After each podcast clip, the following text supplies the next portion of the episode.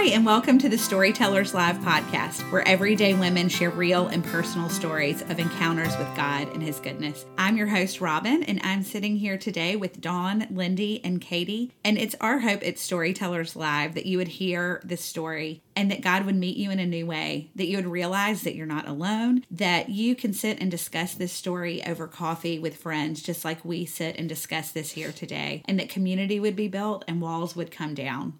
Today, we have a story from Paige from Auburn, Alabama. And Katie, why don't you tell us a little bit about it? Well, Robin, I think that uh, you're going to get so much out of Paige's story. With it only being two days away from Valentine's Day, we thought that it was only appropriate to bring you a story about marriage. And I will tell you, Paige is raw about her insecurities, about her control issues, and she really opens up about how God just healed her marriage. Mm-hmm. And I just believe you're going to get so much out of it. Yeah, and and for those of you that aren't married, we still encourage you to listen because there is so much in here that is That's so right. good about communication and just communicating with friends or family, different people. And really, she learns about letting go of control and letting God do the work. That's right. And here's Paige's story.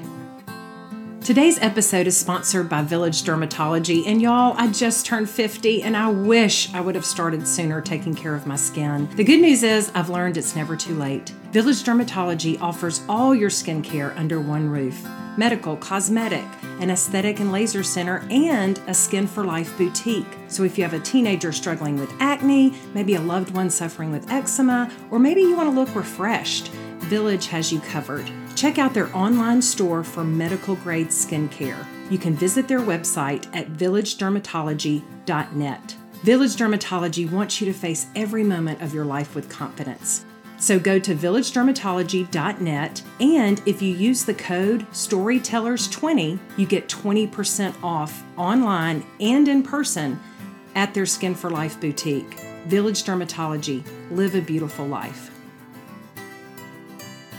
Thanks everybody for being here, and thank you, Storytellers team, for hosting me. And just like Riley said, I do have a good story. I know that, but it is a long one. So, um, for that reason, I did write a book, and hopefully, it will be out by Veterans Day this year. Again, it's called Beautifully Broken. So, I hope you guys will be looking out for that. But I'm going to do all that I can to keep pieces of that story along the lines of what I've been asked to talk about today, and that is marriage. And so, um, just getting started, my name is Paige Wetzel. I'm 31 years old. I am the mom of two little girls, Harper and Peyton. Har- Harper is uh, six years old, Peyton is three.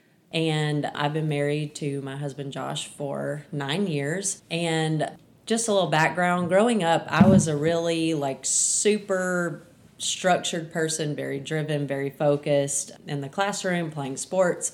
And and I very much carried those things into college. I played volleyball in college. I played at Jacksonville State University and and I felt that I had a lot of expectation put on me and I wanted very much to meet those expectations. So I was always working hard, always reporting to the adults in my life and, and trying to make them happy. And when I was in my freshman year of college, I met my husband and he was on his second freshman year, if you know what I mean by that. Um, Josh was there to enjoy himself. He was there to live in the moment, have a good time. Josh has never met a stranger. He's never not gotten along with anyone. And if he doesn't get along with them, he is not aware of it. I mean, he just like rolls with the punches and um, really doesn't have a problem with anyone. And I found myself, um, you know, we kind of started our relationship, being very confused by this attraction because Josh didn't check any of my boxes. Like, other than being like really good looking, it was kind of like, you know, he wasn't driven like I was and he wasn't super focused or anything, but I just like, I felt that, and this is kind of a harsh word, but it was almost like the things that annoyed me about him, I was also secretly insanely jealous of. Like, I wanted to be able to just, you know, if I had a problem with someone, like we worked it out, or maybe we didn't, but just go on with life. And I, I just didn't understand that, and I didn't have that. And I really knew I knew that I needed someone like that that had that perspective on life. But at the same time, I also felt myself kind of like really wanting to kind of mold Josh into this um, into this person that I don't think he was necessarily meant to be. And through our college years, that outlook on life for Josh, in that chapter of life, it didn't really service him the best. Um, he got himself kind of in a bad academic situation in school um, after his third and fourth freshman years. and, um, and we got to a crossroads where I was like, you know, I love you, but you've got some things you got to figure out, and I can't figure them out for you. Just take some time to try to, you know, see what's truly important to you in life. And so we we broke up, and after several weeks of not talking, um, he called me and said he was going to join the army. And I had three thoughts. I was like, good for you. You know, number one, just taking control of your life, doing, choosing to do something honorable was, I was very proud of that. Um, my second thought was, so, you know, in the army, they do stuff like early, like in the morning, like, like you can't make it to your nine o'clock class. How are you to make it to like five o'clock exercise every day? But then my third thought was, go for it. This doesn't affect me, which, haha, here I am 10 years later on a podcast telling you about it. So um, it affected me greatly. And um, despite all of my all of my reservations about it, my concerns, I've never seen someone get in an environment and just thrive. I mean, Josh was so cut out for the military. And I never thought that he changed like personality wise. He was still very lighthearted and goofy and and he was easy to be around, but I mean the things that you have to do in the military that bothers everyone. It didn't bother him. He didn't mind going out in the woods and not having dry clothes on for four days. That stuff didn't bother him. And so while army life was very hard for me to accept at this point we had you know gotten back together and we were talking about getting married at this point but it it bothered me a lot and it really just i kind of i was so proud of him but inside I was just kind of like, how does this work out for my life? And how does this work out for, you know, what I'm trying to do with myself? And um, I supported him, but I was still kind of like trying to coach him into being like, you know, a certain way that was a little more comfortable for me. And so we um, we got married in December of 2010. In August of 2011, we moved to his first duty station. Um, he was stationed in Fort Lewis, Washington. So we moved from Fort Bragg, North Carolina, all the way to Washington State. And um, in March of 2012, he deployed. He was with an infantry unit, and um, infantry units are like the boots on the ground units. So um, Josh deployed to a town um, called Mushan, Afghanistan. Mushan is a really primitive place. It's like this place has never had electricity. They've never had running water. They're, the people like live with their animals and stuff, and so it's a very it's very easy for the Taliban to have heavy influence in places like that because ju- the people just don't have any resources. They're easily intimidated. And so Josh's mission over there, his unit's mission was to find bad guys and clear the area of IEDs, which is improvised explosive devices. And a lot of those were um, usually buried underground, meant to like blow up trucks, blow up people, all that kind of stuff. Well, when the fighting tactic became looking for IEDs, they tr- they um, ended up kind of changing their training method to um, walking behind someone with a metal detector because that was the only way you were going to know one was buried underground.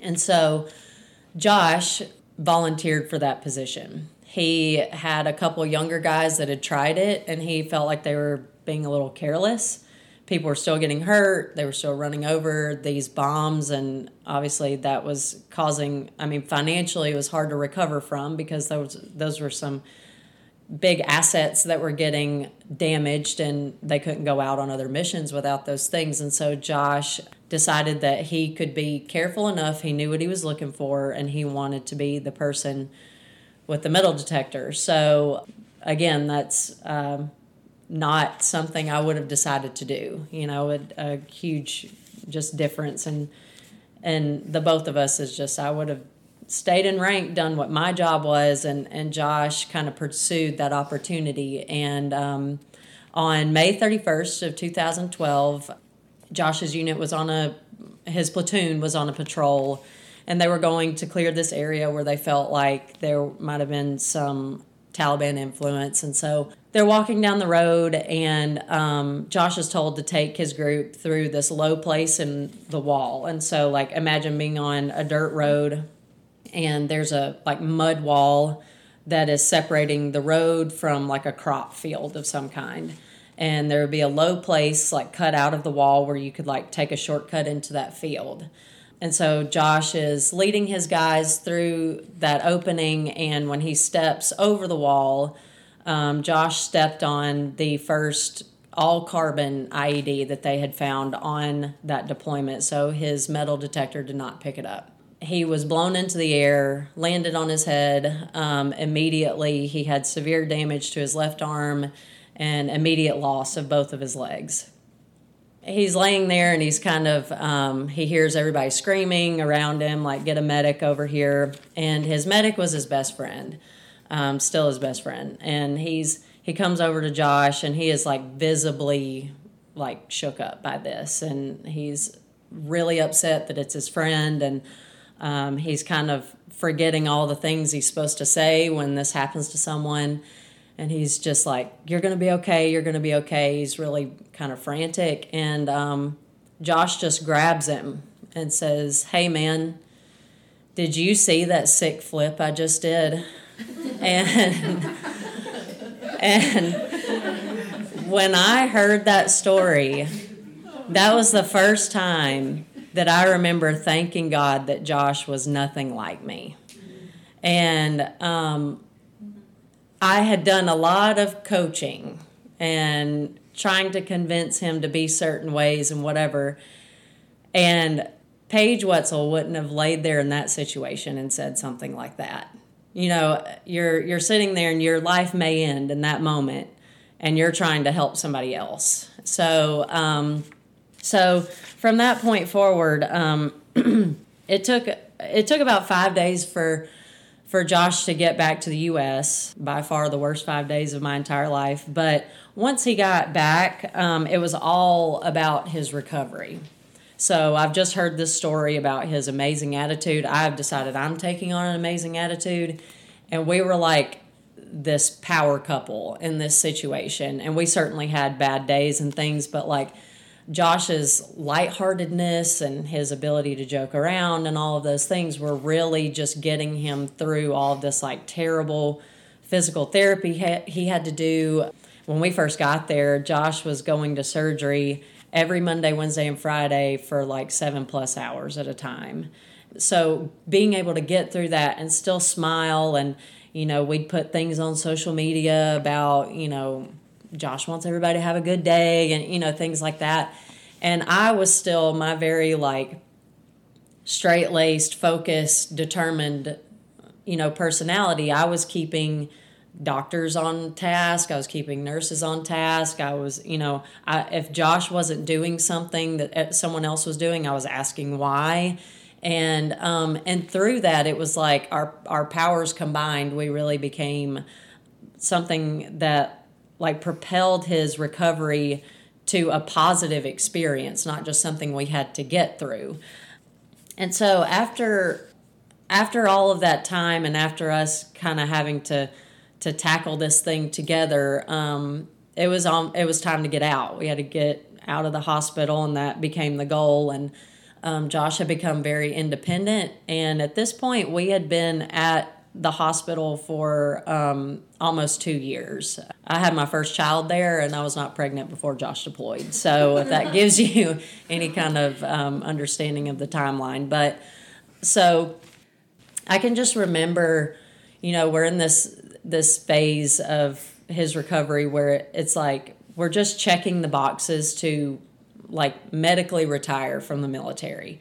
There's a lot of boxes you got to check. And I can just remember kind of sitting there and fantasizing about like when I get out of here. You know, when I get out of here, I'm going to have this and I'm going to finally have a job and my daughter's going to have this and we're not going to be living in this barracks room anymore. And when we left the hospital, it was literally like going from daycare to college. We went from a place where every third person was an amputee and everything about the hospital was for amputees to moving to Auburn, Alabama, where we didn't know if there were amputees around here. And if there were, it was almost guaranteed they hadn't gone through what we'd gone through. And I think what kind of slowly but surely happen you know, when you when I look back and kind of think like, well, how did that happen? I really feel like it was just kind of a, a tactic of the devil to kind of slowly infiltrate in in a relationship, you know, just like slowly drive a wedge between two people. And Josh had an opportunity to finish his degree at Auburn which thank heaven for that after we know about all of his freshman years but he had he had this opportunity that he couldn't pass up. And I had an opportunity I had almost, I had gotten a job almost immediately and I had an opportunity I couldn't pass up.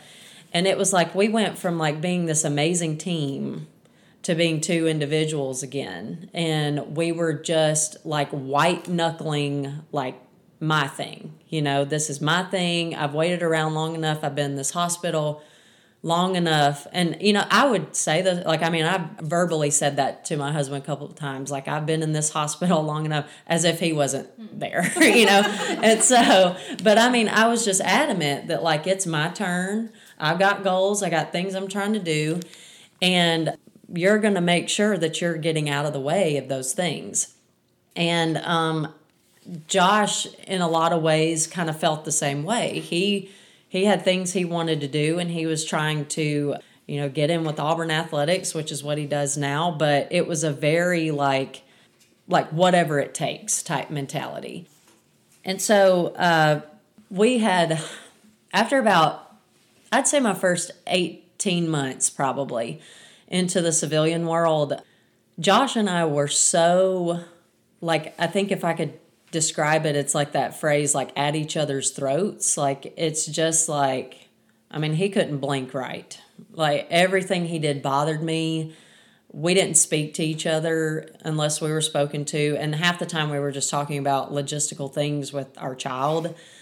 But we got to a point where we truly could not find any common ground. We didn't like being around each other we took every opportunity to get away from each other, like hanging out with friends or whatever.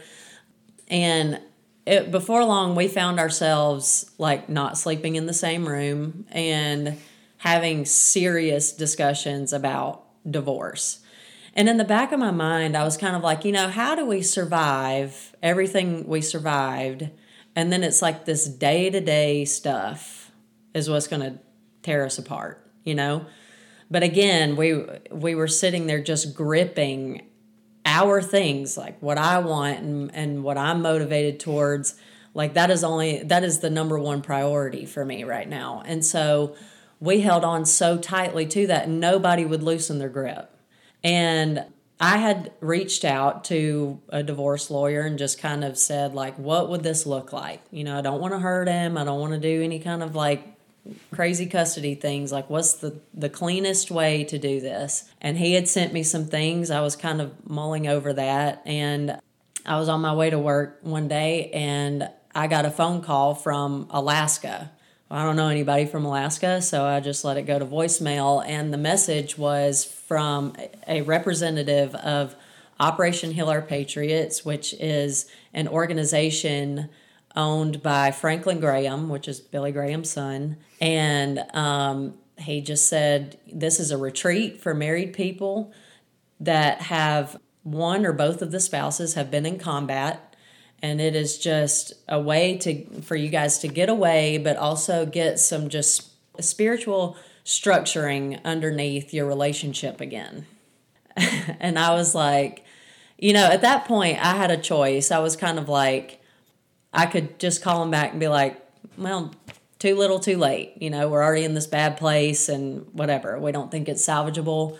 Or I could have said, you know, this is an opportunity to obey the Lord. And so that's what I chose to do. I went to Josh and I was just like, look, I don't know what's going to happen in the next five days or the next five years, but to me, this is a huge opportunity that does not come around by accident. And just to give a little background on this, we were fully aware of this trip because when we were in the hospital, our friends that got to go on it, they were like, it's amazing. You have to go. It's the most awesome thing we've ever done. They helped us out so much, blah, blah, blah.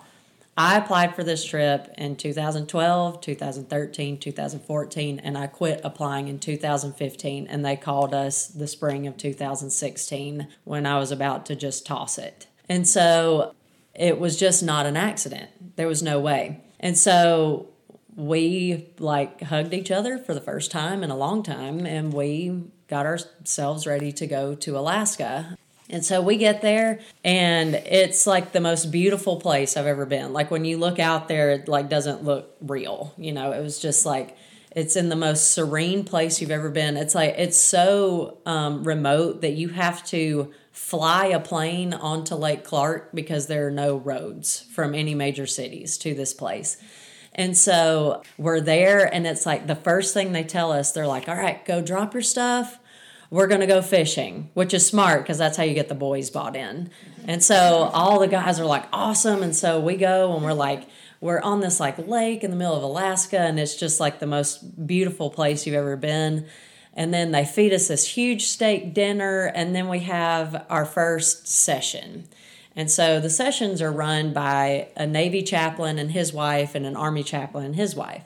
And, you know, they're talking about how, like, you know, we want to just kind of we want to give you guys a platform to kind of just get to know each other a little better because you know there's no one in the world that's been through what you guys have had to go through and and we want to just open the door for that where you can have some honest conversations. So let's do an icebreaker, which everyone loves an icebreaker.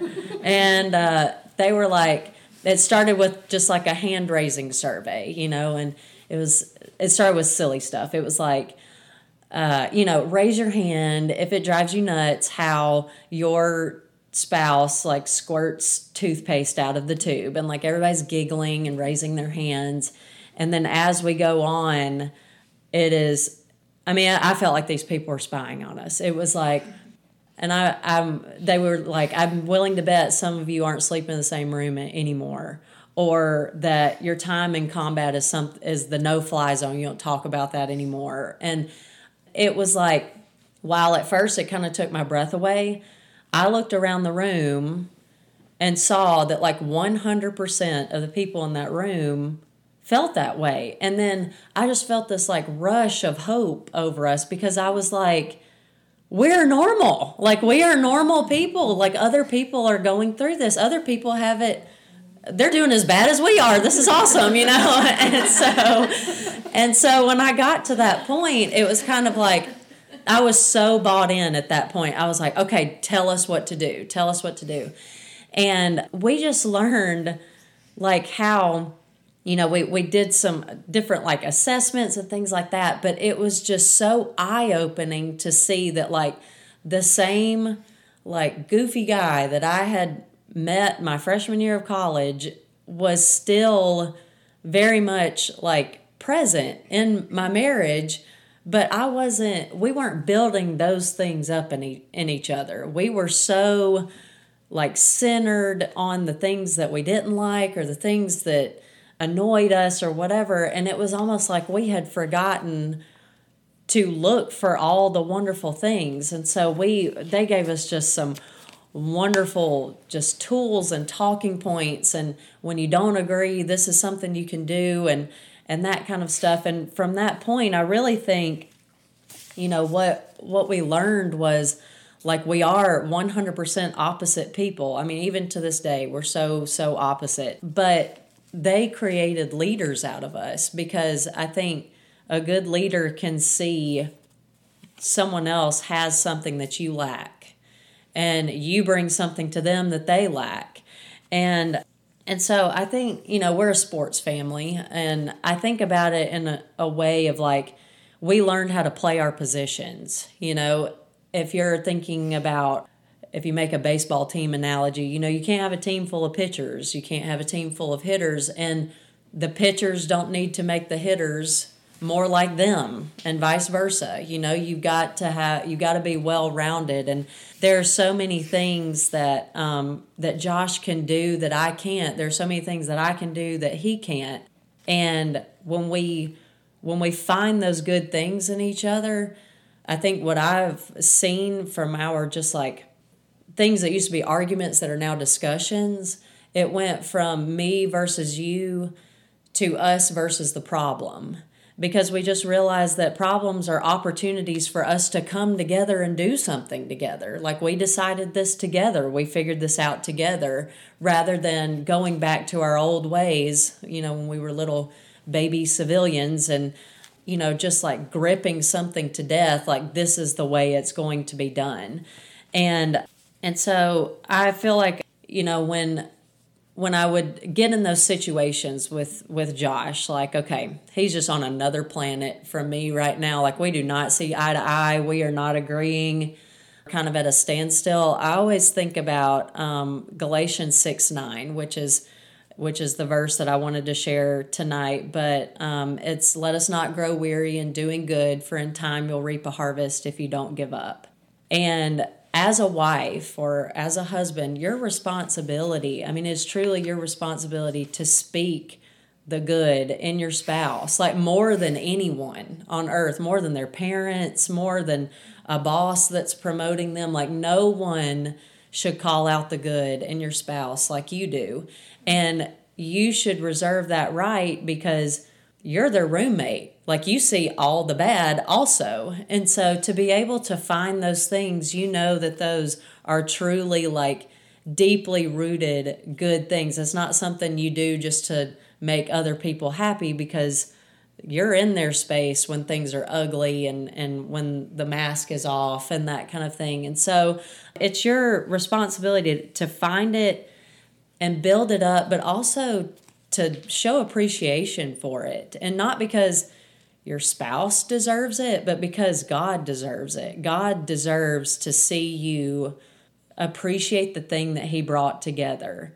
You know, appreciate the the two puzzle pieces that are incomplete without the person that fits into those spaces. And so so I think just the thing that I've learned is like bringing out the good and jo- like recalling the good in him, especially when I'm frustrated or when I feel like we're really just at a standstill with something. That is going that usually leads us like right to the thing that he's going to bring to the team, what I bring to the team and we're going to figure it out. And you know, when I was getting prepped for this, I was on a Skype interview and one of the questions was where did I find freedom? Like how did I find freedom in that from that coaching and feeling like I gotta I gotta make him a certain way or whatever. How did I get free of that? And that this is where I find freedom. It's just listing, literally, like if I have to write it down, listing the things that he does well and remembering that without those things that our team like we're not playing our positions and and like we can't win together. I mean, you you can be as individualized as you want, but you win as a team and you lose as a team when you're married. And so, just my encouragement would be to just hang on to Galatians 6 9 and don't grow weary in doing good because at the end of the day, you can lay your head down at night, even if your spouse isn't responding to that right away. You can lay your head down at night knowing that no matter what they do, you're choosing to build them up and you're choosing to call out the good in them. So that's it. That's my story. Paige, do you mind sharing a little bit about how y'all ended up here? I love that part of your story that you shared. I would love to share how I got to Auburn, Alabama. So this is a great story. I'm telling you, get the book. I'm telling you. Um, but Uh, so when we were at Walter Reed Hospital, the president would come around and visit about once a month. And at that time, we were in the Obama administration. And Josh, because he was going to surgery so often, he hardly ever was wearing clothing. I mean, we just kept like sheets on him because at any moment he could be like in emergency surgery. And so we heard the president was coming, and Josh, he's also on a lot of drugs at this point. He's not really in his right mind ever. So he would get like obsessed with something, and you just couldn't you couldn't talk him out of it. And um, he was like, I have to have an Auburn shirt when President Obama gets here. And I'm just thinking, like, you you just need a shirt. You've not had a shirt on in you know months. And I was like, why an Auburn shirt? Like, why? And he was like, I have to have it. There's just no explanation. That's just what we had to have. Well, Walter Reed Hospital is in Bethesda, Maryland. There are no easy access to Auburn things. And so, anyway, we get um, an Auburn shirt sent to us by the Auburn Alumni Association from Kate Larkin, who's here tonight. Um, raise your hand.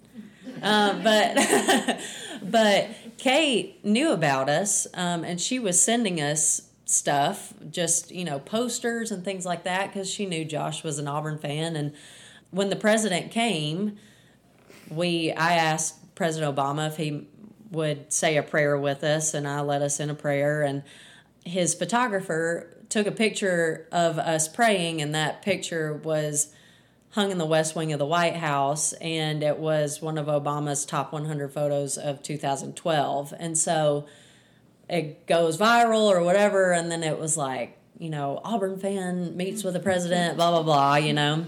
And so through that, um, the university started reaching out to us, not just Kate Larkin as a representative of the Alumni Association, but now the university is kind of trying to like do you want to come be a honorary captain and all these things? And and then uh, we went down for uh, I want to say it was a Texas A&M game and Josh was the captain of that game and we were going to meet with um, someone from you know the academic side of things. And let me just tell you I had a bad attitude about that. I was like, we are not going back to school. We cannot afford it. We're not doing this again. Just drop it.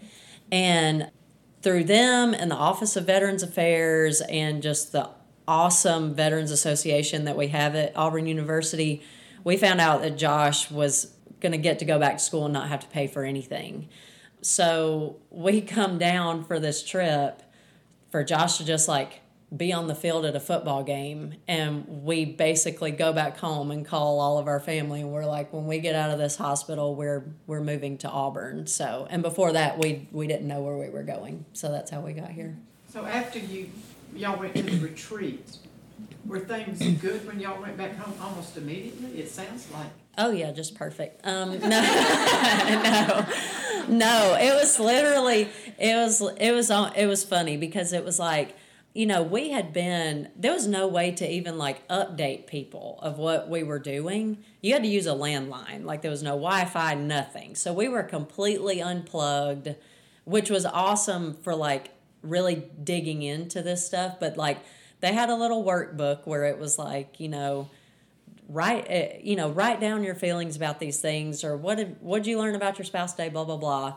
and we would kind of get into it and we would get our little workbooks out and it was like okay so i would like to know how you feel about these things i mean we were like robot people because we had never we had never approached a conversation like that you know but you know even even now i'll say like I'm telling you, we are so opposite. That's not like how opposite we are has not gotten any better. Like, not at all. Like, I would say we literally agree on maybe 10% of all things. Um, that's parenting stuff we should spend our money on, like everything. But we just choose to not fight about it. I mean, we're just not fighting about it, you know?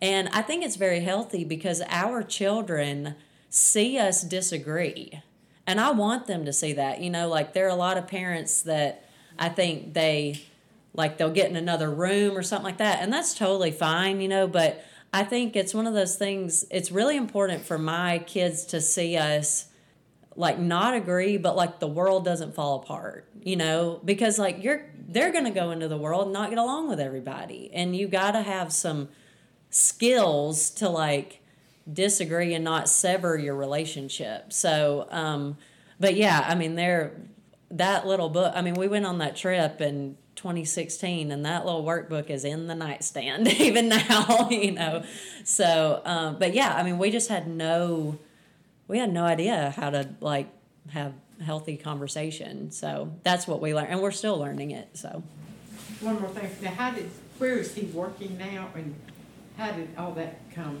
his job? Mhm. So Josh um, graduated from Auburn in 2016, and he was a student intern in the communications department the whole time, which was hilarious because he's like 30 years old, and he's working with all these like 18 year olds that, yeah, they don't want to do anything till like 9 p.m. on Sunday nights, and he's got kids and a family to think about, whatever. But uh, he graduated and then he was he was a TES position and was sports information director for um, women's tennis. So that was his first like paid position, and now Josh is our full time social media person for um, all of Auburn Tigers accounts and Auburn men's basketball. So. And what about your job? Tell, tell them about it. Uh, well, I've been the director of ops for Auburn volleyball for the last four years. So, and before that, I was a head coach at two at a Division two school and um, an NAI school. Hey, I loved when we did the video call, how you kind of referenced, like, after y'all got here and got settled, um, you referenced community and finding community and the value of that. Would you talk a little bit? Yeah, I think um, that kind of goes back to like when we were leaving Alaska, I felt like they created leadership in us. And, you know, that's something that I think a lot of a lot of veterans have a really hard time with. And, you know, if you guys know a veteran, just kind of know that in their minds, I think a lot of them really struggle with feeling like they will never do something as important as what they just did ever again. And it is so hard to get into the civilian world and not just kind of wear that, you know?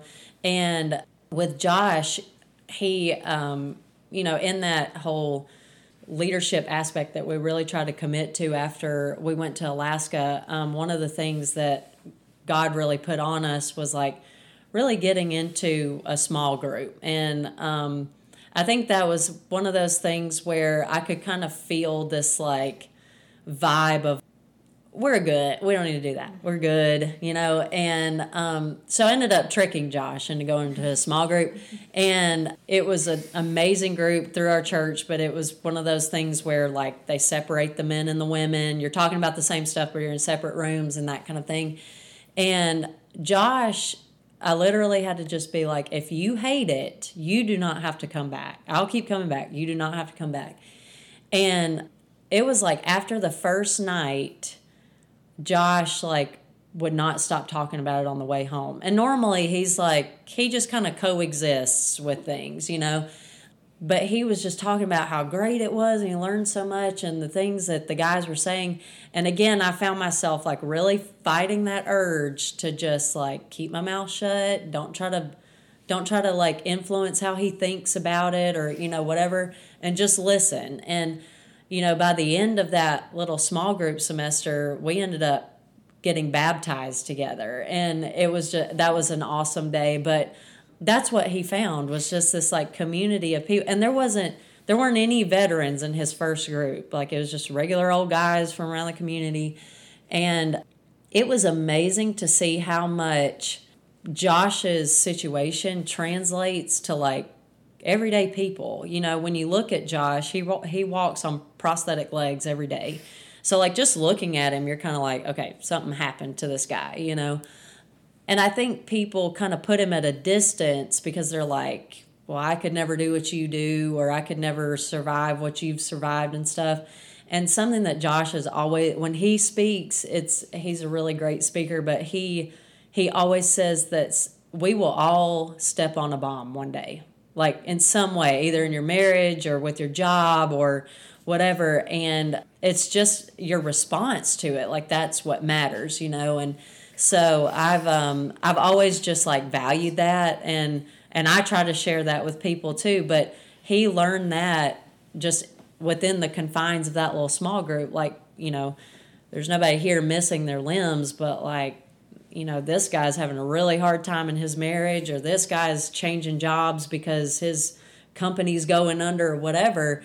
And it really gave him more of a reason to tell his story. And so from that, you know, now Josh does a, a ton of veteran outreach, which is great because it's like, who wouldn't listen to a veteran with no legs? I mean, you know, you don't have to you don't have to convince them that you've been through something. They can see that, you know. So um, I think in that community, we just found like such not only like relatability, but it was almost like two completely unrelated situations helped each other, you know, and uh, you needed someone's perspective on their hard thing so you could look at your hard thing differently. Well, where is he speaking? You said he's a speaker now. Uh, whenever people ask him. So If he answers. yeah, yeah, yeah, uh, yeah. He'll. I mean, he'll go If he to. answers the phone. Yeah, he'll go to. I mean, he's spoken at churches, or um, he's done a couple things with our like men's teams and stuff at Auburn. So yeah. Is his story similar, like on marriage, or is it just what? What would you say is that they went through? He didn't know there was a problem. yeah, yeah, yeah. Uh, Josh, no, that's probably really true. He like, I think Josh is one of those people. He is so, and I think if you talk to him for five minutes, you would say this about him. But he is the most for, forward-thinking person I've ever met. I can remember we were at Walter Reed, and Josh is like laying on the couch, and he doesn't have his like prosthetic legs on, so like just his like real legs are in my lap. And I think he might have been injured maybe like six months. And he said, You know, I really don't remember what it was like to have legs. And I was like, What? And he was like, No, seriously, like I don't remember like in the middle of the night if I don't have my legs on. I don't remember not having to like hop in a wheelchair to go to the bathroom. And I mean, I just remember thinking, like, again, this is another situation like, thank you, God, that he's nothing like me, because I would still be pouting about it. Like, I would still just be like, nothing's the same, you know? And so I think when it comes to how to face things that are happening directly to him, like he's he's good, he's fine, but I think the the downside to a personality is like that is sometimes you don't feel things creeping on you you know and you don't you don't feel that distancing from like i don't think he felt the distancing from me that i initially saw but then when we kind of called it out it was like that's when we both were very very aware of it. But yeah he just i mean he's always like i'm good. When he says i'm good he truly means it. But there are times when he's saying that because he's truly like choosing joy today and then there are times he just is not aware so That's interesting. He could be like the poster child. Like I bet he encouraged so many Don't you know? other amputees coming behind him. I can't even. oh for sure and i think it's like so many of those people us included we tried so hard to like close that chapter you know and i think that's like when i think about like the inception of my like disobedience to the lord in my marriage i think it started with that thought. Like you know walter reed was just a thing that we had to go through. It's over now. We're civilians now. It's time to move on with life. And it's like yes we need to move on. There's a difference in moving on moving forward. And we were not moving forward. And we got i just think we got to a point or i got to a point where i was like yeah i don't think this will never this will ever not be part of the story until he sprouts his legs back this will always be something we can talk about and it's something we should talk about you know and so when we quit like you know, like just suppressing it and like, you know, well, yeah, we, that happened to us, but we've got these jobs now, we're doing good now, whatever. And when we quit, like, just kind of sweeping it under the rug, it really became, you know, just like in that small group, it, it we realized how relevant it is today, and it will always be, you know. So it was, it's just kind of a, um, I think that was a combination of like that's how a typical veteran handles those things, on top of both of us trying to like prove ourselves in the civilian world, you know.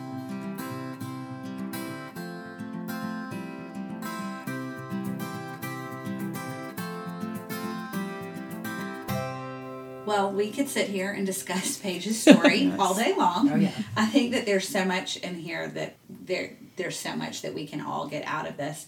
I know personally for me, this really hit home. I listened to the story and I I cried and cried and it took a while for me to regroup because mm-hmm. our family has some stuff going on with a surgery of a child and mm-hmm. so I understand the the working towards a goal and the living in the hospital and that being your sole focus and then walking away and going now it's my turn Right. you know Right. that so spoke to me of i've given all my energy and all my time for you and then now it's all about me Right. Right. And just yes, it's just looking at that long term goal and not concentrating on the day to day, especially in mm-hmm. marriage or mm-hmm. just relationships in general. Well, and she specifically said that you know the Satan likes to slowly infiltrate and mm-hmm. then build a wedge, mm-hmm. and so it's it's nothing that happens immediately. It's it's it's like that song, slow fade. It's a slow fade, and if you're if you're not speaking the good in your spouse, if you're not being intentional,